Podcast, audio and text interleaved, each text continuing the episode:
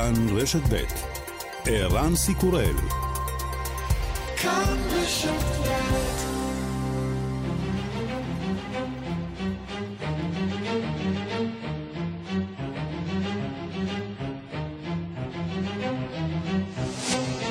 השעה הבינלאומית חמישה בינואר אלפיים עשרים ואחת והיום בעולם.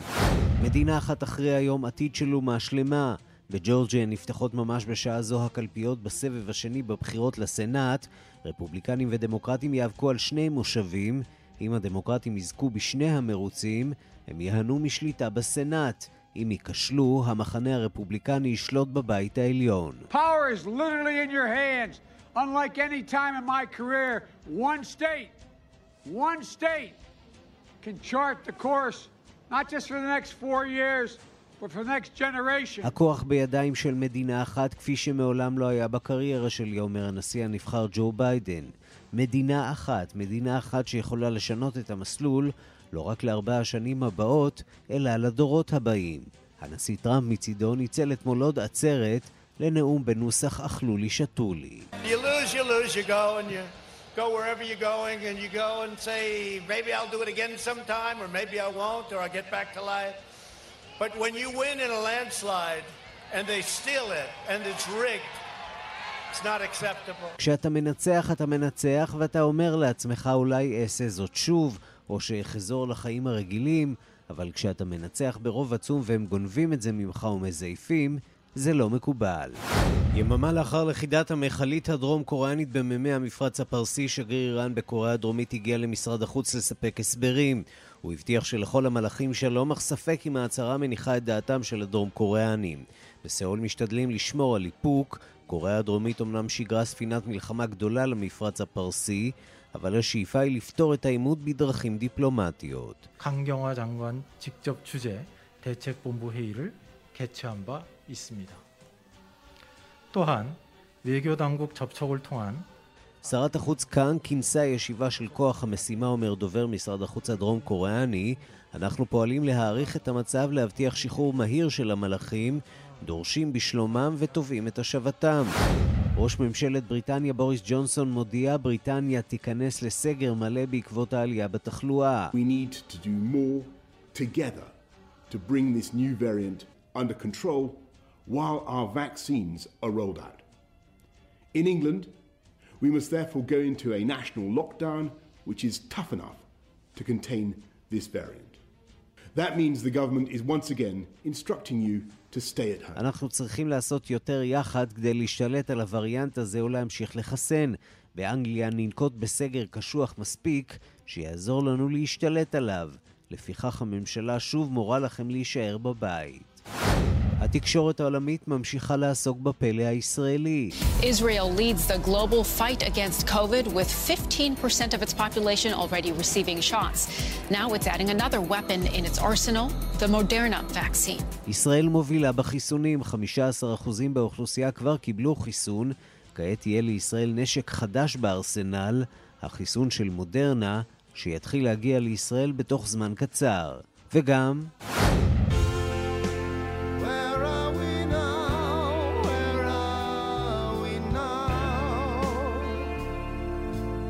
בסוף השבוע הבא יציינו בעולם את יום הולדתו של הזמר המנוח דיוויד בואי. לרגל המאורע ישודר בסטרימינג בתשלום המחזמר לזרוס, המבוסס על שיריו של אומן הרוק בכיכובו של מייקל סי הול, המוכר לרבים ככוכב הסדרה דקסטר ועמוק באדמה. As long as the sun, as long as there's rain. וכן, הוא בהחלט יודע לשיר. Take a look at the wrong man, beating up the wrong guy. Oh man, wonder if he'll ever know. He's in the best-selling show. Is there life on Mars?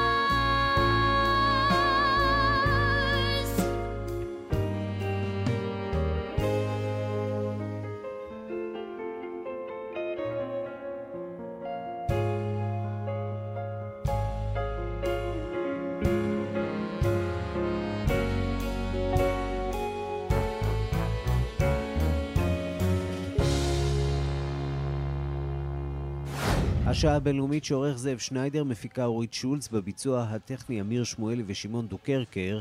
אני ערן סיקורל, אנחנו מתחילים.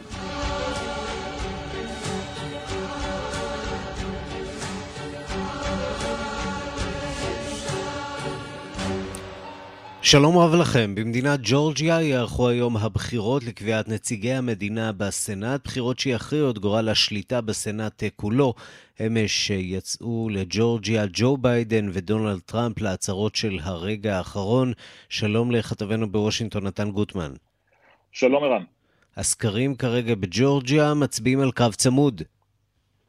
כן, קרב צמוד, אולי יתרון קטן לשני המועמדים הדמוקרטיים, אבל אנחנו יודעים שהסקרים האלה אין להם שום משמעות, ודאי שלא במרוץ כזה שקשה לספור, ולכן יש המון התמקדות בניסיון להוציא את הקולות ברגע האחרון. הרבה אנשים כבר הצביעו בבחירות מוקדמות בעצם בהצבעה בדואר. צריך להזכיר שוב, בשתי מערכות הבחירות האלה, בשני המושבים האלה בסנאט, הם שיכריעו את השליטה בסנאט, לפחות לשנתיים הקרובות. וזה קריטי במיוחד, כי אם הדמוקרטים רוצים להצליח לקדם את האג'נדה שלהם, לתת לג'ו ביידן איזושהי הזדמנות, לקדם חקיקה, להעביר את המינויים שהוא רוצה, הוא חייב שליטה בסנאט. לא מספיק לו רק בית הנבחרים, וכרגע הרפובליקנים שולטים בסנאט, ומיץ' מקונול, מנהיג הרוב, אנחנו יודעים, לא מתכוון לעשות לג'ו ביידן חיים קלים בשום דרך. לכן הדמוקרטים מבחינתם חייבים לזכות בשני המושבים האלה. זה יהיה מאוד קשה. אנחנו מדברים על מדינת ג'ורג'יה, שנכון שביידן ניצח בה, כפי ששמענו, אבל זה לא, זה לא הולך להיות קל בכלל, ולכן כולם מתמקדים בזה, ולכן דונלד טראמפ, אנחנו רואים אותו, מגיע אתמול לג'ורג'יה כדי להילחם למען הרפובליקנים, ג'ו ביידן למען הדמוקרטים. בואו נתחיל עם דונלד טראמפ, הוא מגיע לשם כדי לקדם את המועמדים הרפובליקנים, קלי לפלר ודייוויד פרדו, אבל בעיקר כדי לקדם את המאבק שלו נגד ההפסד שלו בבחירות. הנה קטע מהדברים. There's no way we lost Georgia, there's no way. A rigged, that was a rigged election, but we're still fighting it, and you'll see what's going to happen, we'll talk about it. And I hope Mike Pence comes through for us, I have to tell you. I hope that our great vice president, our great vice president comes through for us. He's a great guy. Of course, if he doesn't come through, I won't like him quite as much. No, Mike is a great guy. He's a he's a wonderful. לא יכול להיות שהפסדנו במדינת ג'ורג'יה, זו הייתה רמאות גדולה, אומר שוב ושוב ושוב דונלד טראמפ, וגם מדבר על מייק פנס, הוא אומר, אני מקווה שמייק פנס יעשה את הדבר הנכון. למה הוא מתכוון? הוא מתכוון לדיון שיהיה מחר בקונגרס, אותו דיון שאמור לתת את החותמת הסופית לבחירת האלקטורי, בעצם לסגור סופית, סופית, סופית את תוצאות הבחירות. מייק פנס, בתוקף תפקידו כנשיא הסנאט, הוא זה שינהל את הדיון, ויש איזושהי פנטזיה בעולם של טראמפ, שלפיה מייק פנס, למרות תוצאות הבחירות, איכשהו מצליח להכריז בישיבה הזאת שהוא לא מקבל את האלקטורים ומשליך את תוצאות הבחירות מהחלון. ספק רב מאוד מאוד מאוד אם זה יקרה, אבל לשם מכוון כרגע דונלד טראמפ. בכל מקרה, בחזרה בג'ורג'יה, לא רק טראמפ יוצא לשם, גם ג'ו ביידן, אצלו ההצהרות כמובן הם לא הצהרות המונים, זה הצהרות מכוניות קטנות כדי לשמור על בידוד הנדרש בתקופת המגפה, אבל גם הוא מנסה להעביר לציבור את החשיבות של לצאת ולהצביע היום כדי לנצח בשני המושבים האלה במדינת ג'ורג'יה, וגם הוא מנצל את הבמה כדי להמשיך בהתקוטטות הזאת עם דונלד טראמפ סביב תוצאות הבחירות, אותן בחירות שלפני חודשיים, הבחירות לנשיאות שבהן ביידן ניצח. הנה עוד קטע מהדברים. The president spends more time whining and complaining than doing something about the problem. I don't know why he still wants the job. He doesn't want to do the work. In America, as our opposition friends are finding out, all power flows from the people. That's our history. That's our law. That's our tradition. That's our constitution. That's our democracy. Politicians cannot assert, take... אומר ג'ו ביידן, הכוח הפוליטי באמריקה מגיע מהאנשים, לא מהפוליטיקאים, וזה מה שיריבנו באופוזיציה. עכשיו לומדים, הוא לועג קצת על דונלד טראמפ, אומר שהוא ממשיך להילחם כדי להישאר בתפקיד, למרות שלא ברור למה הוא עושה את זה, כי הוא לא רוצה למלא את התפקיד הזה של נשיא ארצות הברית. יש להניח רק לגבי, נוסיף לגבי הבחירות בג'ורג'יה, שבגלל שהקרב הזה יהיה צמוד ובגלל שיש הרבה מעטפות בדואר, אנחנו כבר מכירים את הנוהל, זה לא כאילו שיהיו לנו תוצאות הלילה עם סגירת הקלפיות, נצטרך להמתין ודאי יום, יומיים, אולי יותר עד לספירות הסופיות והערעורים והאתגרים לבחירות האלה, אבל בסופו של דבר מה שקורה היום בג'ורג'יה, יעצב את הדרך שבה הסנאט ואמריקה כולה תתנהל בשנתיים הקרובות. נתן גוטמן, כתבנו בוושינגטון, תודה. תודה רבה. ושלום לפרופסור אבי בן צבי. שלום וברכה גם לך, אירן. ראש התוכנית לדיפלומטיה באוניברסיטת חיפה, מומחה לארצות הברית. אז הנשיא טראמפ אומר, הבחירות זויפו, למה שהבוחרים שלו יצאו לקלפיות אם הבחירות זויפו? שאלה טובה, באותה נשימה הוא מוסיף ואומר, הבחירות האלה יכריעו את גורלה של אמריקה בשנים הבאות. כלומר, הוא גם קורא למחנה הרפובליקני להתייצב לדגל בכל זאת, למרות שבשבועות האחרונים הוא תוקף ללא רחם, ללא לאות, את הממסד הרפובליקני בג'ורג'יה, על כך שהוא אישר את, את ההכרעה, ואישר את ההצבעה, ואישר את תקפותה של ההכרעה האלקטורלית של האלקטורים, ואחרי שהוא בעצם תקף אותם, והשמיץ אותם, וביטל אותם, ואמר בכלל שאין ערך להצבעה, כי הכל זויף, אז בכל זאת, זה, זה last hurrah, קריאה לדגל, בכל זאת, בואו תצילו אותי, ויש כאן איזו סתירה אינהרנטית פנימית, כי אם באמת הכל זויף, למה שבאמת בקאנטריסייד, ברצועה הכפרית העצומה של ג'ורג'יה, למה שהרפובליקאים השמרנים יבואו בהמוניהם להצביע כמו שהם בדרך כלל באו ובאים, כי יש כאן באמת מסר כפול וסותר, וכמובן הוא לא סתם מגיע לצפון ג'ורג'יה, למאחז הרפובליקני, אולי השמרני ביותר באמריקה כולה שם, סביב העיר דלטון והמחוז הזה.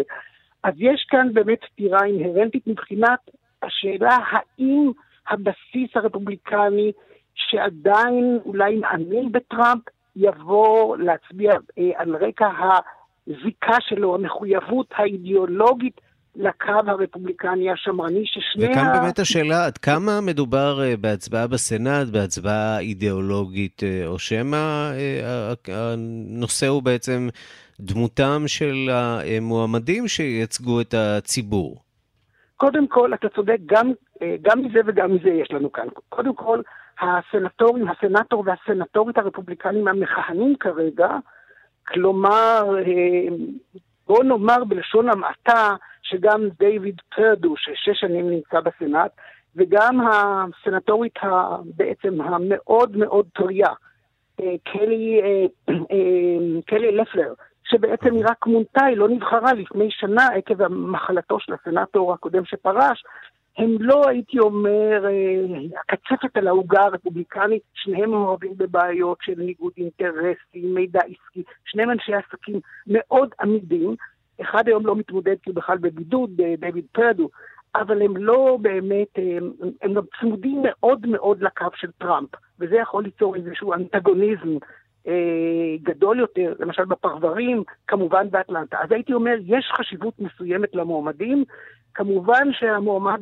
אחד מהמועמדים הרפובליקנים, רפאל וונוק, הכומר, הבפטיסטי, אה, הוא מטרה לחיצי מתקפה הרסית וקשה מאוד מצד טראמפ והמועמדים, והסנטורים הרפובליקנים, מהסיבה הפשוטה, משום שהוא קשור, הוא היו לו התבטאויות שהן, הייתי אומר, באגף המאוד מאוד ליברלי של המפלגה, הוא אמנם ממשיך את מורשתו של מרטין לותר קינג בכנסייה שלו, אבל יש לו התבטאויות שאפשר לכאורה, לכאורה לתייג אותו כסוציאליסט רדיקלי שיבזבז משאבים, ולכן הוא מטרה כאן. לעומתו דווקא המועמד הדמוקרטי השני, שהוא בסך הכל כמעט נער בן שלושים ושלוש, ג'ון אוסוף, יהודי, מפיק, יוצר, סרטים דוקומנטריים, אה, הוא מרשים אה, למדי, זה דמות רעננה, לעומתו אגב, אה, אה, פרדו הוא בן שבעים, ולא במיוחד הטביע חותם, למעט בעסקאות הבנקאיות, שתוך כדי היותו בסנאט, ניהל אין סוף טרנזקציות אה, בבורסה, כולל חברות שהיו קשורות אליו, כך שיש גם שאלה, אבל בסופו של דבר, זה סוג של משאל עם, די דרמטי, והיום אני רוצה בוא, רק בוא לחדש... בוא נלך צעד אחד אחורה לטובת המאזינים שלנו, וננסה להסביר איך בעצם הגענו למצב שבו אה, היום מתקיימות בחירות רק בג'ורג'יה, ולשני סנאטורים, לשני מושבים, למה זה לא קורה בשום מקום אחר? מה קרה בג'ורג'יה? זאת שאלה מאוד מעניינת. קודם כל, אם היינו אה, מדברים על הנושא הזה אה, לפני עשר שנים, עשרים שנה, זה היה בכלל לפרוטוקול בלבד, לא הייתה כאן שום תחרות ושום יריבות, זה היה בכיס של הרפובליקנים. עכשיו, למה דווקא היום, למה בג'ורגיה? קודם כל, היום מדובר על סיבוב שני, בבחירות לשליש מחברי הסנאט, שמתקיימות כמובן כל שנתיים, ובמקרה זה שני הסנטורים, אה, המכהנים, הסנטור והסנטורית הרפובליקנים, עומדים לבחירה. עכשיו, מדוע סיבוב שני? משום שלפי החוק בג'ורגיה, כדי לזכות במינוי הנכסף, או כדי לזכות בתקופת כהונה נוספת עבור אה, פרדו ולפלר, יש צורך, ב, אה, צריך המועמד לעבור את חסם, את מכשול, את מחסום חמישים אחוזים. אם יש לו פחות מ-חמישים אחוזים של המצביעים, הוא לא נבחר ויש צורך בסיבוב שני. זה חוק של ג'ורגיה. והאירוניה היא שאחד הסנטורים המכהנים, אותו דיוויד אה, פרדו, היה רחוק אפס נקודה שתיים אחוזים מאותו מינימום אולימפי, מהרף של חמישים אחוזים. היו חסרים לו אפס נקודה שתיים קולות. עכשיו, מכיוון שאף אחד מהמועמדים לא הגיע, מהסנטורים, המועמדים לא הגיע ל-חמישים אחוזים, יש סיבוב שני, ובמקרה שני מקומות בסנאט התפנו, אחד סיים שש שנים, אחת הייתה מינוי זמני, לכן המאבק. וג'ורג'יה, כמובן, היום, המצב הוא שהיא שוברת השוויון, יכולה להיות משום שהיום בסנאט החדש, חמישים רפובליקנים, חמישים סנטורים רפובליקנים, ארבעים ושמונה דמוקרטים. והיה עם שני, זה השאלה הבאה. כן, כן, בבקשה. עם שני הדמוקרטים הללו, המורדים, זוכים במרוץ, יהיה מצב של שוויון תיקו חמישים חמישים, ואז כמובן סגנית הנשיא, שהיא גם נשיאת הסנאט, קמלה האריס, היא תהיה שוברת השוויון ותעניק את השליטה גם בסנאט למפלגה הדמוקרטית. ועוד שאלה שאני רוצה לשאול בהקשר הזה, קמלה האריס הושבעה בתחילת השבוע בתור סנאטורית של מדינת קליפורניה. למה בעצם, אם היא עומדת להיות בעצם סגנית הנשיא? קמלה האריס עדיין, עד שבעצם יאושרו תוצאות הבחירות. זה עניין של, אנחנו, יש להניח שזה יקרה מחר. עניין טכני. עניין טכני לחלוטין, אבל היא ממלאת גם, בנוסף לתפקיד סגן הנשיא, עתידה למלא את תפקיד נשיאת הסנאט שעובר את השוויון. עכשיו, צריך איזו הערת אזהרה קטנה בטאבו, זה נורא חשוב. למרות שהשליטה בסנאט, וכמובן שליטה דמוקרטית, אם כי מצומקת יותר בבית הנבחרים, היא בעלת חשיבות עצומה מבחינת יכולת המשילות של ביידן. אבל צריך לזכור דבר אחד, אם והיה אם, כרגע אי אפשר להתנבא, יש חלון של הזדמנות לדמוקרטים לזכות, הם מובילים בפער זעיר, אבל זה יכול להשתנות, הכל תלוי בשיעור ההצבעה. ההצבעה המוקדמת הייתה עצומה, למרות שבסיבוב שני בדרך כלל יש הצבעה דלה מאוד, יותר משלושה מיליון כבר הצביעו, הצביעו אפרו-אמריקנים רבים, וזה כמובן באזור אטלנטה, בסביבות אטלנטה, שיש שם קולאז' אתני מרהיב, מרתק של אפרו-אמריקנים, mm-hmm. של לטינו-אמריקנים, אמריקנים ממוצא, ממוצא אסיאטי, שהם דמוקרטים ברובם. עכשיו, למה אני אומר, למה אני מסייג? גם כן. אם הדמוקרטים נזכו בשני המרוצים, זה ניצחון דחוק שבפועל לא יבטיח להם שליטה מוחלטת. כמובן זה יבטיח להם את רשויות הוועדות, שליטה במינויים הקריטיים, שופטי בית המשפט העליון. או במילים אחרות, יום של קרב מעניין לפנינו, ספיח של מערכת הבחירות לנשיאות, אבל ספיח חשוב מאוד. מילה אחרונה, שזה קריטי, מכיוון שהרוב יהיה, אם יהיה, אם יהיה, כל כך דחוק, צריך לזכור שבתוך הסיעה הדמוקרטית בסנאט יש גם קבוצה שמרנית. למשל במערב וירג'יניה, מאריזונה, והם ימנעו מביידן, יקשו עליו לבצע רפורמות גורפות, כך שיצטרך ללכת בזהירות, צעד אחר צעד, בצורה אינקרמנטלית, אבל תהיה לו מרחב שליטה והשפעה, אם וכאשר כמובן יכול להיות יום דרמטי, חשוב כמו השלושה בנובמבר האחרון. מבחן חשוב לג'ו ביידן, ללא ספק. פרופסור אבי בן צבי, ראש התוכנית לדיפלומטיה באוניברסיטת חיפה, מומחה לארצות הברית, תודה רבה לך. תודה לך, כל טוב. השעה הבינלאומית, יותר מ-שמונים ושישה מיליון נדבקים, יותר מ-מיליון שמונה מאות שישים ושלושה אלף מתים, והמגפה ממשיכה להתפשט בקצב מואץ. את המוטציה הבריטית המדבקת אפשר למצוא כבר בכמה מדינות, בהן ארצות הברית, צרפת, איראן ועוד, בכ-ארבעים מדינות. העולם ממשיך את המרוץ שלו נגד השעון לחיסון האוכלוסייה, גם כאן בישראל. דיווחה של כתבת חדשות החוץ, נטליה קנבסקי. בארצות הברית ובאירופה נמשכת העלייה במספר הנדבקים החדשים, דבר שהמומחים ציפו לו לאחר חגי סוף השנה. ביבשת הישנה עוד ועוד מדינות מחריפות את המגבלות, במקביל למאמץ על לחסן את קבוצות האוכלוסייה שבסיכון. דובר הנציבות האירופית אריק מאמר הסביר במסיבת העיתונאים בבריסל שהבעיה העיקרית כעת היא יכולת ייצור מוגבלת מאוד של יצרניות אחרות. חיסונים. We have actually signed contracts that would allow member states to get access to two billion doses, so largely enough to vaccinate the whole of the European population. So the issue is not really one. חתמנו חוזים שיאפשרו למדינות החברות גישה לשני מיליארד מנות חיסון, וזה יספיק בהחלט לכל התושבים האירופיים. הבעיה היא לא הכמות המוזמנת של מנות חיסון, הבעיה היא יכולת הייצור, וכולנו ניצבים לפניה, דברי דובר הנציבות האירופית. מסע החיסונים באיחוד האירופי החל כזכור ב-עשרים ושבעה בדצמבר, ועד עתה כבר חוסנו מאות אלפי אנשים במדינות החברות. ממשלת צרפת ספגה בימים האחרונים ביקורת חריפה, כי לא הצליחה להקים די מרכזי חיסון בשטח המדינה, כדי לנהל מסע חיסונים המוני. רק מאות בודדות משועי בתי האבות בצרפת חוסנו עד עתה. שר הבריאות הצרפתי אוליביה וירן הבטיח לשפר ולהאיץ את המהלך כבר בימים הקרובים. Je peux vous annoncer ce matin que nous allons élargir dès ce matin, je passerai l'annonce pour les pompiers qui sont âgés de cinquante ans et plus, mais également pour les aides à domicile. אומר לכם הבוקר שאנו נכלול במסע החיסונים הנוכחי את עובדי כוחות החילוץ וההצלה בני חמישים ומעלה, וגם עוזרות בית בנות חמישים ומעלה. מדובר במקצועות שנציגיהם נמצאים במגע עם קבוצות האוכלוסייה שבסיכון, עם אנשים חולים, דברי השר הצרפתי.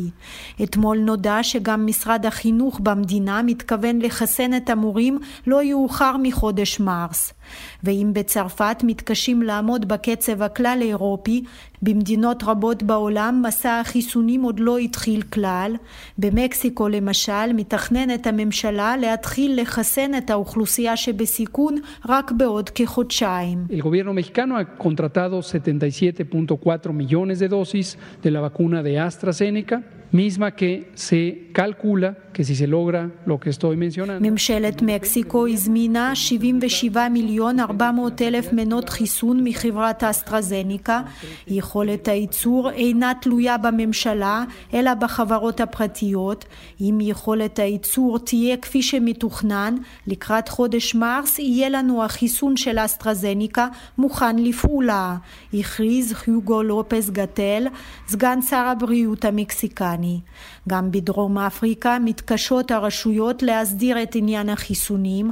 המומחים שם ספקנים מאוד שהמטרה לחסן מהר ככל האפשר את האוכלוסייה שבסיכון תמומש בקרוב. It's simply an aspirational goal and unlikely to materialize in a South African context for two major reasons. The first reason is that we haven't secured a supply of vaccine to... זאת רק השאיפה וקשה להאמין שהיא תמומש בקונטקסט הדרום אפריקני משתי סיבות עיקריות. בראש ובראשונה לא הזמנו את הכמות הנחוצה של מנות חיסון, ושנית, מסע החיסונים שבמסגרתו אמורים לחסן מאה וחמישים אלף איש ביום, שבעה ימים בשבוע בחודש הראשון, ואחר כך שלוש מאות אלף איש ביום במשך תשעה חודשים. המסע הזה לא תוכנן כלל, הסביר פרופסור שביר מדהי, המומחה הדרום אפריקני לסוגיית החיסונים. מכאן לאיראן, איראן שגם היא נמצאת עמוק עמוק בתוך משבר הקורונה, אבל עוד קודם לכן לבריטניה. החל ממחר ייכנסו אנגליה וסקוטלנד לסגר שלישי, החמור ביותר מאז חודש מרס, על רקע הזינוק במקרי ההידבקות. שלום לכתבנו בלונדון עידו סואן. שלום, שלום איראן. כן, בהחלט סגר שהוא הקשה ביותר מאז מרץ, כרגע הוא יימשך עד אמצע פברואר, כפי שאמר אמש בוריס ג'ונסון בנאום לאומה. דרגת הכוננות הועלתה לחמש, איראן, שהיא הגבוהה ביותר, המעידה על חשש כבד מקריסה של בתי החולים. אתמול דווחו ברחבי בריטניה חמישים ושמונה אלף שבע מאות שמונים וארבע מקרי הידבקות ו-ארבע מאות ושבע מקרי מוות. ג'ונסון אמר כי בתי החולים נמצאים בעומס הגבוה ביותר מאז פרוץ המגפה, וכי קצב התפשטות הווריאנט החדש שמדבק עד שבעים אחוז יותר, הוא מייאש ומדאיג לדבריו. בואו נשמע אה, חלק מהדברים שאמר אתמול. With most of the country already under extreme measures, it's clear that we need to do more together to bring this new variant under control while our vaccines are rolled out. In England, we must therefore go into a national lockdown which is tough enough to contain this variant. That means the government is once again instructing you to stay at home. You may only leave home for limited reasons permitted in law, such as to shop for essentials, to work if you absolutely cannot work from home, to exercise, to seek medical assistance, such as getting a COVID test, or to escape domestic abuse. כשרוב המדינה כבר נמצאת בהגבלות חמורות, ברור שהיינו צריכים לעשות עוד יחד להשתלט על הווריאנט, אומר ג'ונסון. באנגליה ייכנס לתוקף סגר כללי, הסיבות היחידות ליציאה מהבית יהיו לקנות מצרכים חיוניים, לעבוד כשאי אפשר לעבוד מהבית, לפעילות גופנית, לצרכים רפואיים כגון בדיקת קורונה, או במקרה של אלימות במשפחה. נתונים חדשים, איראן, מראים כי בלי נקיטת פעולה משמעותית, מספר המתים בבריטניה יגיע עד סוף החודש ל-מאה אלף. התפוסה בבתי החולים עומדת כעת על ארבעים אחוז יותר מבשיא הראשון. כאמור, בדומה לסגר הראשון, ההנחיה היא להישאר בבית, מלבד, כפי ששמענו, ארבע סיבות חיוניות. גם מערכת החינוך תעבור שוב ללימוד מרחוק עד חופשת אמצע הסמסטר. ג'ונסון הוסיף כחיסון של ארבע קבוצות הסיכון עד אמצע פברואר, היינו דיירי בתי אבות ומטפלים, אנשים מעל גיל שבעים ועובדי רווחה. זה יאפשר הקלות במגבלות, אך לא לפני פברואר. מה קורה בסקוטלנד? אז בדיוק, שם הוחלט על סגר אתמול שיחל גם היום בחצות, ויימשך לפחות עד סוף ינואר. הנה מה שאמרה אמש השרה הראשונה של סקוטלנד, ניקולה סטרג'ן. Indeed, it is no exaggeration to say that I am more concerned about the situation we face now than I have been at any time since March last year. And confirm now in summary that we have decided to introduce from midnight tonight for the duration of January a legal requirement to stay at home except for essential purposes. This is לא יהיה מוגזם לומר שאני יותר מודאגת מהמצב הנוכחי כיום לעומת הדאגה שלי בשנה שעברה.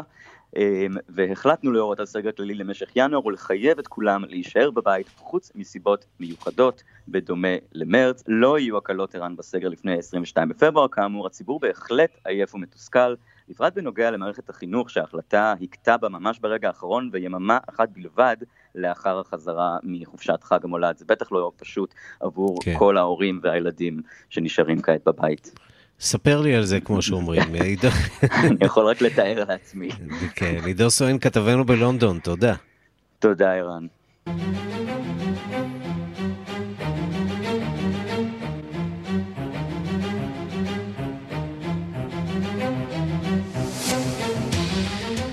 חמישים ושישה אלף בני אדם כבר אה, מתו במגפת הקורונה באיראן. אנחנו רוצים אה, לדבר בדקות הקרובות על אה, מה שקורה באיראן ועל אה, אזרחי המדינה שחשים שהטיפול אה, בנגיף שם אה, לא יעיל. הם אה, נותרים מאחור בכל מה שנוגע לחיסונים. יש שם אה, אומנם אה, דיווחים על אה, ניסויים קליניים אה, ראשונים בחיסון אה, מקומי, אבל הדרך אה, כמובן עוד אה, ארוכה וחיסונים אחרים אה, עוד לא ממש אה, נראים אה, באופן. אנחנו רוצים לומר שלום לנועה אקשינר, אחראית הדיגיטל של כאן ב'. שלום אירן, כן. את מתכתבת עם איראנים רבים שמביעים לא מעט תחושות תסכול מהדרך שבה איראן מתנהלת בעניין הנגיף. אפשר להבין אותם באמת מעניין התמותה כל כך גבוה, התחלואה כל כך גבוהה, ונראה שהאיראנים מתעסקים בימים האחרונים בנושאים אחרים, כמו ספינות קוריאניות או העלאת שיעור האורניום. יש לא מעט איראנים שמעט, איך נאמר, מתעצבנים על העניין הזה. כן, אבל אתה יודע, כשהעם האיראני, כשהם פונים אליי חברים ועוקבים בפייסבוק, הם מתעניינים בעיקר בחיסונים, איראן, הם דואגים על החיים שלהם, אין בן אדם שמה שלא מכיר שניים או שלושה חולי קורונה, והכל בעצם מתחיל מההודעות שלהם, הם שואלים אותי, מה המצב של החיסונים אצלכם? האם זה נכון שבאמת בישראל כולם מתחסנים? ושואלים אותי גם מה לגבי הווריאנט הבריטי, כי אצלם מדווחים שזה קטלני מאוד, ממש מבקשים ממני מידע, אמין, אז uh, באמת עניתי להם את האמת לגבי הארץ פה, שמחסנים את כל מי שמגיל שישים, שההורים שלי כבר חוסנו, זה מאוד מעניין אותם איך הדבר הזה קרה, וגם הרשיתי את עצמי לשאול אותם uh, לגבי המצב שלהם, ומה קורה עם החיסון. אגב, איראן, uh, תנחש איך אומרים חיסון בפרסית? חיסון? ואקסין. ואקסין. נורא נורא לא מסובך, כן, יש הרבה השאלה ממילים לועזיות, אז אני מדברת עם אנשים משם, בחור אחד מספר לי שהם נמצאים בסגר כרגע, והממשלה מודיעה על המגבלות מדי יום, יש סגר והגבלות, והוא אומר שזה בעצם מפחית את מספר ההרוגים. שאלתי אותו מה קורה עם החיסון, הוא מספר שבאמת יש כרגע חיסון איראני, כמו שבאמת גם אתם דיווחתם אצלכם, ראינו את הבחורה, האישה, הצעירה מתחסנת, שאתה יודע, לפי התמונה היא נראית אישה שכנראה, לא יודעת, מקורבת אולי, מישהי שככה קיבלה את החיסון, אבל היא באמת נראית ממעמד גבוה, לפחות לפי מה שזה נראה, אבל אין אצלם באמת דיבור כזה, באמת שגם התושבים, מספר לי אותו בחור, לא כל כך סומכים על חיסון איראני, והם אומרים שיש לחץ ציבורי מאוד גדול על הממשלה לקנות את החיסון של פייזר. שאלתי אותם, איך הם מגלים על החיסון של פייזר, האם התקשורת מדווחת? אז הם אומרים שהתקשורת מקדישה מעט תשומת לב לחיסון, אבל הם קוראים על הדברים במגזינים איראנים שמתפרסמים ברחבי העולם. אני משוחחת עם אישה טהרנית שמספרת לי איך הם מרגישים, היא אומרת שכל העולם, זה מרגיש שכל העולם יכול בעצם להתחסן, אבל הם בעצם לא, הם מאוד מודאגים, והם מקווים שבקרוב יוכלו להתהלך חופשי במדינה שלהם. בחור צעיר נוסף מספר לי שהם מניחים ש... אם לא יהיה אפשר לפתח חיסון איראני, אולי הם מעריכים שיהיה איזה קשר עם החיסון הסיני, זה הדיבור כרגע בתקשורת שלהם, אבל התושבים באיראן באמת נושאים את העיניים שלהם לחיסון של פייזר, ממש כמו כל העולם, שזה פשוט מדהים לראות איך הם התחילו בעצם להתעדכן באמצעי תקשורת זרים, ולא סומכים יותר על התקשורת המקומית שלהם, ככה בעצם הם מאשרים את המידע שלהם בנושא הזה. כן, התקשורת המקומית שלהם, צריך להגיד, עוסקת ביומיים שלושה האחרונים בשלושה נושאים עיקריים. אחד זה סולימני ויום השנה לזכרו, עם אינספור מופעים לסיפור הזה, וכמובן הסיפור של הספינה הקוריאנית, וגם העשרת האורניום. מה זה, ניסיון קצת להסיט את דעת הקהל מהבעיות בבית? כנראה שכן, אם מה שמספרים לי כאן זה שבקושי מתייחסים לנושא, לנושא של החיסון, גם בעיקר בגלל שזאת מדינות מערביות, שזה האויב הגדול של הרפובליקה האסלאמית. איך עכשיו הם יקנו חיסון מפייזר אה, העולמית, איך הם יפנו בכלל אל העולם אה, בדרישה הזאת, אבל זה בטוח מה שמעניין את האנשים של איראן היום, מעניין אותם החיים שלהם, מעניין אותם לשוב למסלול שלהם, הם, וכן, הם מביעים תרעומת על הממשלה שלהם, ונושאים את העיניים לישראל הקטנה, שאיכשהו הצליחה לשים את היד שלה כל כך הרבה חיסונים. נועה אקסינר, תודה. תודה. שלום לדוקטור אלון לבקוביץ'. שלום אירן, צהריים טובים. ממכללת בית ברל ואוניברסיטת בר אילן, מומחה לחצי האי הקוריאני. אז אנחנו רוצים לעסוק כמובן באותה מיכלית שנפלה שלא בטובתה כנראה למלחמה בין מעצמות. מה יודעים מהצד הקוריאני נכון עכשיו על מצבם של המלאכים בספינה הזאת? מהצד הקוריאני יש, יש לחץ מסוים, מכיוון ש... הם מוטרדים, האם כפי שציינת, הם נכנסים פה למאבק בין ארצות הברית לאיראן, מה ההשלכות של זה, אמור לצאת נציג רשמי של ממשלת קוריאה, להגיע לאיראן על מנת לעסוק בשחרור העובדים, יש שם חמישה קוראנים, השאר הם לא בעלי זכות קוראנית, אבל החשש המרכזי של הדרום קוראנים זה מה יהיה ההשלכות על הספקת האנרגיה מהמפרץ הפרסי, זאת אומרת, אם זה אינדיקציה להמשך אסקלציה או פרובוקציה מסוימת של, ה, של האיראנים, זה עלול להשליך על, על הנפט ש, שקוריאה הדרומית תלויה, רוב הנפט מגיע מאזור המפרץ, ולכן הדרום קוראנים מאוד מאוד מוטרדים, ודבר נוסף, שהדרום קוראנים מוטרדים, זה פוטנציאל הסחר שיש עם איראן. הנשיאה הקודמת, פאק גן הש, שיושבת כיום בכלא כ-עשרים וארבע שנים, כאשר היא ביקרה באיראן, היא חתמה על עסקאות של עשרות מיליארדי דולרים. האמריקאים אפילו הם לחץ, והדרום קוראנים מנסים להציג את עצמם כאפוליטיים, לא לוקחים צעד במפרץ הפרסי, והחמרת היחסים עם איראן לא משרת האינטרסים הכלכליים. אתה אומר אפוליטיים, אבל מתברר שיש להם ספינות מלחמה באזור שכבר נכנסו למיצר הורמוז, ספינת מלחמה אחת, מדובר בכוח שפועל בעיקר נגד פיראטים במפרץ עדן, עם שלוש מאות מלאכים, ספינה ככה די מכובדת כנראה, שמנסה לעשות מה מול החופים האיראנים?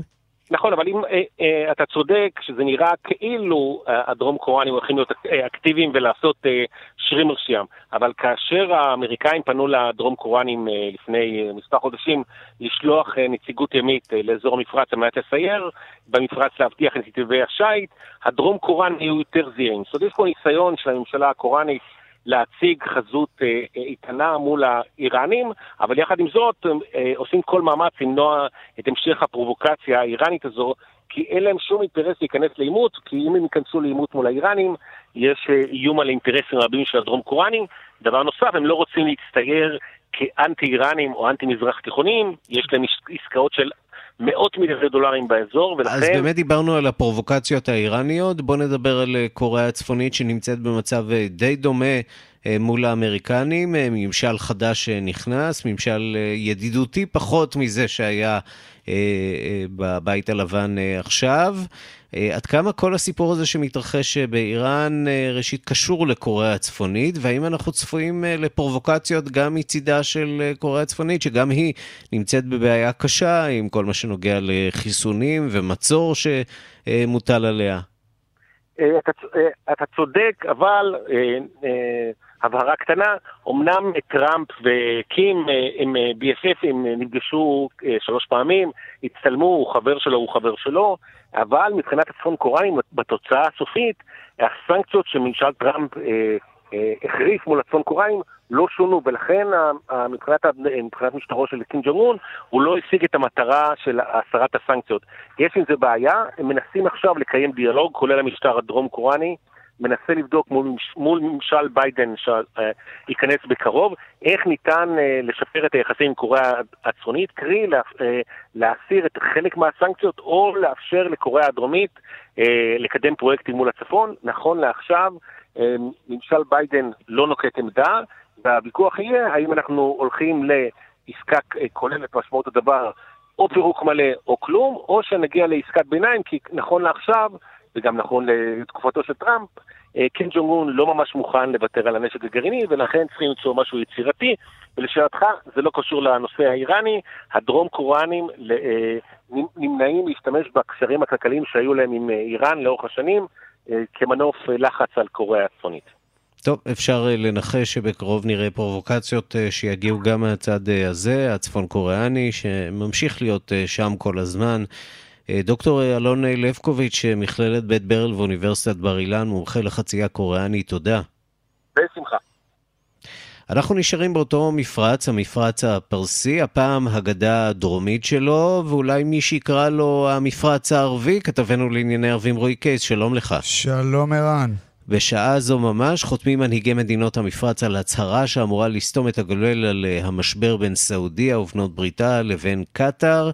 שלוש שנים וחצי אחרי שניתקו איתה את היחסים, אמיר קטר התחבק עם יורש העצר הסעודי בן סלמן, עם הגעתו לסעודיה, גם ג'רד קושנר, חתנו של טראמפ ושושבין הפיוס נוכח שם. נכון. האם, בוא נתחיל אולי מאיתנו, איך זה ישפיע הסיפור הזה עלינו, והאם יש סיכוי שנראה איזושהי פריצה במערכת היחסים מול קטר? יכול להיות, אבל אני חושב שזה לא, כרגע לפחות זה לא הסיפור. אני חושב שכל צד פה מרוויח מהנושא הזה, אם הסעודים רוצים אולי להראות איזשהו סימנים של שלום לקראת כניסתו של ביידן לבית הלבן, טראמפ כמובן יש את העניין של זה הישג אחרון אולי באזור, והקטעים מן הסתם באמת נפגעו מאוד מהחרם הזה, למרות שהם מצאו פתרונות. תראה, אין ספק שאנחנו חוזים באירוע יוצא דופן, לפחות מבחינת החזות שלו, זה היו שלוש וחצי שנים של קמפיינים ארסיים, האשמות הדדיות, ומנהיגי מדינות המפרץ באמת מתפייסים עם קטר, הנסיכות שצריך לומר נחשבת לילד הרע, של האזור של המפרט, שלא מר לסערותו של האבא, שבמקרה שלנו הוא סעודיה. נזכיר שביוני אלפיים שבע עשרה, סעודיה, אמירויות בחריין ומצרים, ניתקו את קטר עם את היחסים, אה, ברעש גדול, הסיבה, התמיכה שלה בארגוני טרור, המימון של ארגוני טרור, ויותר מכל ההתערבות שלה בעניינים הפנימיים של אותן מדינות, קרי מכונת התעמולה, אל ג'זירה, שלא היססה לנגח את המדינות האלה ואת מה שקורה בהן, אבל זה היה אז, והיום נראה שכולם באמת מתחבקים ומתאחדים, ואני רוצה לשמיע לך ולמאזינים את הרגעים בטלוויזיה הסעודית, כשאמיר קטר יורד מהמטוס שלו, ביקור ראשון מאז הנתק, יורש העצר הסעודי מקבל אותו בזרועות פתוחות, בואו נשמע. وصول سمو الشيخ تميم بن حمد الثاني وكما نشاهد يهبط سلم الطائرة כן, אז זה בטלוויזיה הסעודית, כמו שאנחנו רואים, השייח תמים, אמיר קטר יורד מגרם המטוס, מקבל את פניו אחיו, לא פחות, עוד מעלתו יורש העצר מוחמד בן סלמן, ויש פה חיבוק שמבטא את עומק הקשר בין המדינות, ככה קריין.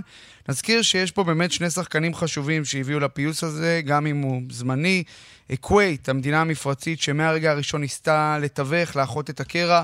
אתמול היא גם הודיעה על כך שסעודיה וקטר סיכמו לפתוח את הגבול בין המדינות ואת המרחב האווירי והימי, שזה מן הסתם אה, ויתור אה, של סעודיה. קטר לפי הפרסומים החליטה לבטל את התביעות המשפטיות שהגישה נגד אותן מדינות בגלל החרם. מלבד, מלבד כווית הפרחים כאמור גם לממשל טראמפ, כמו שאמרנו, רושם עוד הישג מדיני בשעות האחרונה, בטקס החתימה. כן, כנראה שהיו צריכים שם יהודי חכם שיפצח את העסקה המסובכת. נכון, ומי שנוכח בטקס, בכבודו בעצמו, הוא ג'ארד קושנר, חתנו של טראמפ ויועצו, שושבין העסקה, וממש לפני שעה כאן אני רוצה להשמיע לך ולמאזינים את יורש העצר הסעודי מוחמד בן סלמן, מדבר באמת בפתח הפסגה, אומר דברים מעניינים מאוד, הנה. ونحن اليوم ما أحوج أن نكون أن نكون لتوحيد جهودنا للنهوض بمنطقتنا ومواجهة تحديات التحقيق. כן, אז מוחמד בן סלמן יורש העצר הסעודי, מי שמנהל את הפסגה ההיסטורית הזאת. היום אנחנו צריכים באופן דחוף לאחד את מאמצינו כדי להביא לצמיחה באזור ולהתמודד עם האתגרים, ובייחוד תוכנית הגרעין של המשטר האיראני, תוכנית הטילים הבליסטיים שלו והתוכניות ההרסניות של שלוחותיה של איראן. וכאן זו נקודה מעניינת. לסעודיה והמדינות האחרות שהחרימו את קטר הייתה רשימה של דרישות כדי לאחות את הקרע. כרגע אין סימן שקטר נהנתה לדרישות האלה, שנגעו לתמיכה שלה בטרור, היחסים עם איראן, ערוצי התעמולה שלה שדיברנו עליהם, אל ג'זירה בראש, בראשן, שלא עושה הנחות לאותן מדינות. וכדי לתמצת זאת לסיסמה אחת, האם קטר באמת איראן תשנה דרכה ותפנה עורף לאיראן ולטורקיה, שסייעו לה לעבור את תקופת החרם הלא פשוטה הזאת? האם היא תפנה עורף לתנועת האחים המוסלמים, לחמאס? הרבה מאוד סימני שאלה, אבל היום כך נראה גם הרחוב המפרצי מתיישר, ואנחנו שוחחנו לפני שעה קלה עם אזרח סעודי בריאד, עבד אל-מג'יד אל-חמיידי, שסבור שזהו יום חגיגי. בוא נשמע אותו. כן, אז זה אזרח סעודי שמדבר איתנו, זה דבר יפה מאוד הפיוס הזה במפרץ. צריך להודות לאמיר קוויד שנטל את היוזמה. מדינות המפרץ צריכות לעמוד בשורה אחת מול האוהב המרכזי והמסוכן שהוא איראן. בהנחה שקטר באמת תשנה את דרכה, צריך לומר זו בהחלט תפנית משמעותית בסידור המחנות האזוריים, אבל עוד מוקדם לדעת לאן זה יוביל. כרגע לפחות מסתמנת הפסקת עז זמנית בין קטר לאותן מדינות, אבל בכל מה שקשור לקטר, הכל יכול להיות, וצריך לומר שזו מדינה שלא מראה סימנים כרגע שהיא זנחה את השאיפות שלה להתבלט מעל אחיות, אחיותיה במפרץ. עוד נדבר על זה, אני בטוח. בטוח. רועי קייס, כתבנו לענייני ערבים, תודה. תודה. ושלום לדוקטור מיכל יערי. אהלן איראן. מומחית למדינות המפרץ באוניברסיטת בן גוריון והאוניברסיטה הפתוחה. אז מה, סעודיה הצליחה לחלץ את הפקק הזה מקטר ולהוציא אותה מזרועות איראן, או שזה יותר מורכב? אני חושבת שההסכמה הסעודית להסרת החרם לא נובעת מעמדת כוח סעודית, אלא בדיוק להפך. בדומה להרפתקאות נוספות של מוחמד בן סלמן שהסתברו ככישלון, גם כאן הביטחון המופרז שלו הוביל להחלטה שגויה מאוד, ההחלטה על החרם שפגמה מאוד באינטרסים הסעודיים, ובעיקר ביטאה את ניצחון החלה של החזק. אנחנו צריכים לזכור, קטר יצאה חזקה ומחוזקת מהמשבר הזה, משום שהיא פיתחה יכולות עצמאיות מרשימות ביותר, למשל שוק תפוקת החלב שלה גדל באופן עצמאי, באופן דרמטי. ו- ומה שאני מנסה לומר כאן, זה שבכל רמה אפשרית, בהמשך למה שרועי אמר, לא הושגו המטרות של לשמן, התחיל המשבר הזה, התחיל החרם הזה. הרי קטר כנראה לא תשנה את דרכיה באופן דרמטי. מפגן הכוח הסעודי בסיומו של יום יצא מאוד מאוד עלוב ורפוי. אז מה בעצם השיגה הסעודיה מהמשבר הזה? בעיניי מעט מאוד אם בכלל, ולשמחתה סופק לאותו סולם כדי לרדת מהעץ הגבוה שאליו היא טיפסה, ולכן לדעתי היא אימצה בחום את הפשרה הזאת שנחתמה ממש. האם עכשיו. יש סיכוי שנראה בעקבות הצעד הזה את קטר מתקרבת גם לישראל? יש כאן דיאלוג מרתק בין ישראל לבין קטר שמתקיים מאז אלפיים וארבע עשרה. ב-אלפיים וארבע עשרה מסתיים מבצע צוק איתן. ישראל מגלה שהמצב הגרוע ביותר שיכול לקרות לה, לפחות בהקשר של עזה וישראל, זה שעזה היא, היא פשוט בסכנה רצינית מאוד בגלל המשבר ההומניטרי שנמצא שם. זה נגד האינטרסים הביטחוניים של ישראל. ישראל רוצה את עזה, אני לא אגיד משופרת, יציבה, אבל יציבה בדיוק. ואז בעצם קטר מגיעה עם צ'ק שמן מאוד, שאותו היא שמה לשולחן ואומרת, אני, אני אסייע לפתרון המצוקה הכלכלית בעזה. מוקם גוף מרתק שכולל בתוכו את ישראל, את קטר ונציגות של האום, והגוף הזה משתף פעולה בצורה יוצאת מן הכלל עד היום. ולמעשה בשורה התחתונה יש סוג של נורמליזציה בין ישראל לקטר, אלא שהוא מצומצם לזירה אחת מאוד ממוקדת וספציפית, וזו הזירה העזתית. והשאלה שלה אתה מכוון זה האם יהיה ניתן בקונסטלציה מסוימת להרחיב את שיתוף הפעולה, להרחיב אותו אפילו לעבר נורמליזציה מעבר לזירה הקונקרטית של עזה. Mm-hmm. אני חושבת שעדיין הדרך רחוקה, בעיקר משום שישראל לא בטוחה לגבי קטר. יש הרבה מאוד סימני שאלה מי זו המדינה הזו. יש לא מעט מחלוקת בין החוקרים, בין הפרשנים, בין המדינאים, האם כדאי להתקדם לעבר יחסים עם קטר, או שלחילופין צריך להמשיך ב... ראייה היסטורית כלפיה, ראייה שתופסת את קטר כמדינת אויב, הייתה ותהיה, ולכן לא צריך להפריך. את אומרת, זה תלוי גם בנו, לא רק בהם, במקרה הזה. זה תלוי הרבה מאוד בנו, אני חושבת שאין תמימות דעים לגבי המדינה הזו. מעבר לכך, בוא לא, בוא לא נשכח, זאת לא מדינה שיש לה השפעה כמו סעודיה, לא ברמה הכלכלית, לא ברמה המדינית, לא ברמה הצבאית, ולכן אין את אותה דחיפות שקיימת. זאת גם לא איחוד האמירויות, צריך להגיד. נכון, נכון, נכון, נכון. זאת מדינה בעייתית. אני חושבת שישראל מאוד מרוצה מהעובדה שהמשבר הזה הגיע לסיומו, כי הוא הציב אותה, בדומה לארצות הברית, בפוזיציה מאוד לא נעימה. מצד אחד ברור שישראל וארצות הברית נוטות לעבר סעודיה, הן מסכימות לגמרי עם התביעות הסעודיות ביחס לקטר. מצד שני, גם ארצות הברית וגם ישראל זקוקות לקטר, כל אחת מהכיוון שלה. ארצות הברית נהנית מזה שהבסיס הצבאי שלה נמצא בקטר, וישראל צריכה את קטר לשם המשא ומתן מול חמאס. דוקטור מיכל יערי, מומחית למדינות המפרץ מאוניברסיטת בן גוריון והאוניברסיטה הפתוחה, נסתפק בדברים האלה, תודה רבה לך. בסדר גמור, תודה לך אירן, להתראות.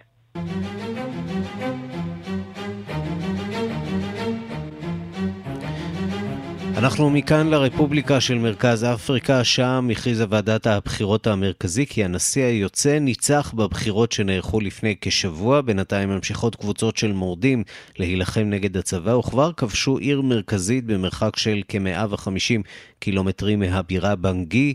הדיווח של עורכת ענייני אפריקה רינה בסיסט. הנשיא של הרפובליקה המרכז אפריקנית מרוצה. ועדת הבחירות הודיעה על ניצחון מוחץ שלו כבר בסבב הראשון של הבחירות. הוא זכה ב-חמישים וארבעה אחוז מהקולות, לעומת יריבו, שזכה ב-עשרים ואחד אחוז בלבד. עם תוצאה כזאת לא יערך סבב שני. עם זאת, כדי שהתוצאה תחשב סופית, עליה לעבור גם את מבחן בית המשפט העליון. יריביו של הנשיא המכהן, פאוסטטו אדרה, כבר הודיעו שיעתרו לבית המשפט כדי לבטל את התוצאות. הם טוענים, ולא בלי צדק, שתחנות הצבעה רבות באזורים הכפריים לא נפתחו כלל הציבור. הבחירות שנערכו לפני כשבוע ברפובליקה המרכז אפריקנית עברו בשקט יחסי. אבל זה לא אומר שהם עברו באופן מסודר או חופשי. בבנגי הבירה, התושבים אכן הגיעו לתחנות ההצבעה. אבל באזורים הכפריים המבודדים יותר, היו תחנות רבות שנותרו סגורות. אנשי הוועדות של הקלפיות פחדו להגיע, וכך גם התושבים. מדובר באזורים בהם משתוללים קרבות בין הצבא לבין כוחות מורדים. עוד לפני יום הבחירות קרא הנשיא לשעבר פרנסואה בוזיזה להחרים אותן. הוא גם הביע את תמיכתו במורדים וטען שהבחירות לא חוקיות. הקריאה הזאת שלו הרגיזה את הקהילה הבינלאומית. האו"ם מצידו האשים את בוזיזה באחריות להתקפות. הרפובליקה המרכז אפריקנית סובלת ממלחמת אזרחים כבר הרבה מאוד שנים. הקהילה הבינלאומית תומכת בנשיא טאודרה ומקווה שיצליח לשקם את המדינה השסועה והעמוקה הזאת. אבל הדרך לפיוס והדרך לשיקום ארוכות מאוד מאוד. ובינתיים המורדים ממשיכים להילחם. לפני מספר ימים כבשו המורדים את העיר בנגסו, שנמצאת במרחק של כ-מאה וחמישים קילומטרים מהבירה בונגי. מאז הם ממשיכים להתקדם. בשבת נרשמו קרבות בעיר הקטנה מדרה, אשר נמצאת במרחק של שבעים קילומטרים בלבד מהבירה. La République est en guerre. Sa survie est menacée. Cette guerre asymétrique, nous devons la gagner. Et pour la gagner, nous devons tous, dans un élan patriotique, soutenir et encourager... הרפובליקה במלחמה, ההישרדות שלה מאוימת. עלינו לנצח את המלחמה הלא סימטרית הזאת. וכדי לנצח אנחנו חייבים באופן פטריוטי לתמוך ולעודד את כוחות הביטחון שלנו ואת כוחות האו"ם לשמירת השלום. כלומר, הכוחות המיוחדים מרוסיה ומרואנדה שעומדים לצידנו במאבק להכניע עדר של סחירי חרב. כך הצהיר הנשיא טאודרה במסר שלו לשנה האזרחית החדשה. כאן רינה בסיסט. The girl with the mousy hair but her mummy is young. בסוף השבוע הבא יציינו בעולם את יום הולדתו של הזמר המנוח דיוויד בוי. לרגל המאורע ישודר בסטרימינג בתשלום המחזמר לזרוס, שמבוסס על שיריו של אומן הרוק בכיכובו של מייקל סי הול, שמוכר לרבים ככוכב הסדרה דקסטר ועמוק באדמה. לזרוס. But the film is a saddening bore, for she's lived it ten times or more. She could spit in the eyes of fools as they ask her to focus on sailors fighting in the dance hall. Oh man, look at those cavemen go. It's the freakiest show. Take a look at the man. עד כאן השעה הבינלאומית, מהדורת יום שלישי. העורך זאב שניידר, מפיקה אורית שולץ, הטכנאים אמיר שמואלי ושמעון דוקרקר, אני ערן סיקורל. מיד אחרינו רגעי קסם עם גדי לבנה. אנחנו נפגשים מחר בשתיים בצהריים עם מהדורה חדשה של השעה הבינלאומית, ועד אז אנחנו בדואר האלקטרוני בינלאומית את כאן נקודה או אר ג'י נקודה איי אל. אתם כמובן מוזמנים לכתוב לנו. המשך יום טוב, להתראות.